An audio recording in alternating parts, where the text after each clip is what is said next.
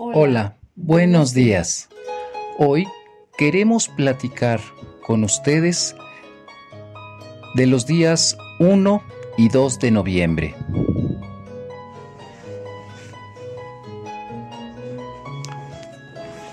Esas noches son muy importantes en México, llenas de mucha fuerza y sentimiento.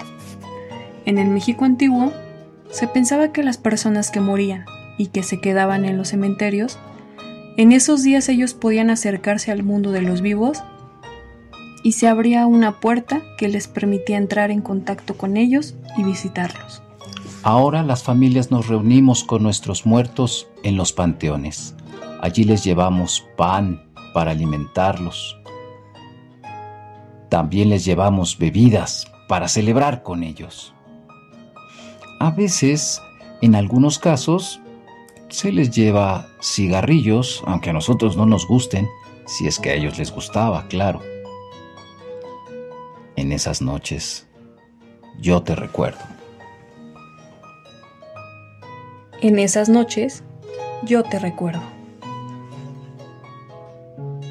Muy importante es esta flor. Esta flor se llama cempasúchil. Es una planta originaria de México y florece en otoño.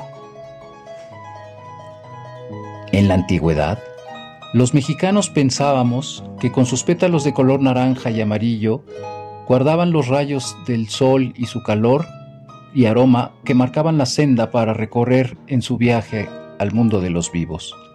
Para recordar a nuestros muertos, ponemos fotos de ellos en un altar que les hacemos donde colocamos también muchas tradiciones y artesanías.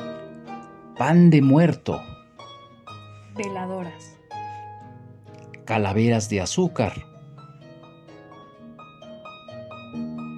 Calaveras de chocolate. Ponemos cruces. Copal agua para que puedan beber nuestros difuntos.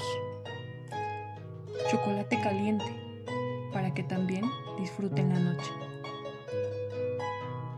O también les ponemos bebidas. Y se agrega sal. También, También utilizamos, la artesanía de papel picado y muchos recuerdos de las personas que se fueron y que a ellos les resultaban importantes. Así es como juntos, Vivos y muertos, hacemos esta fiesta en México.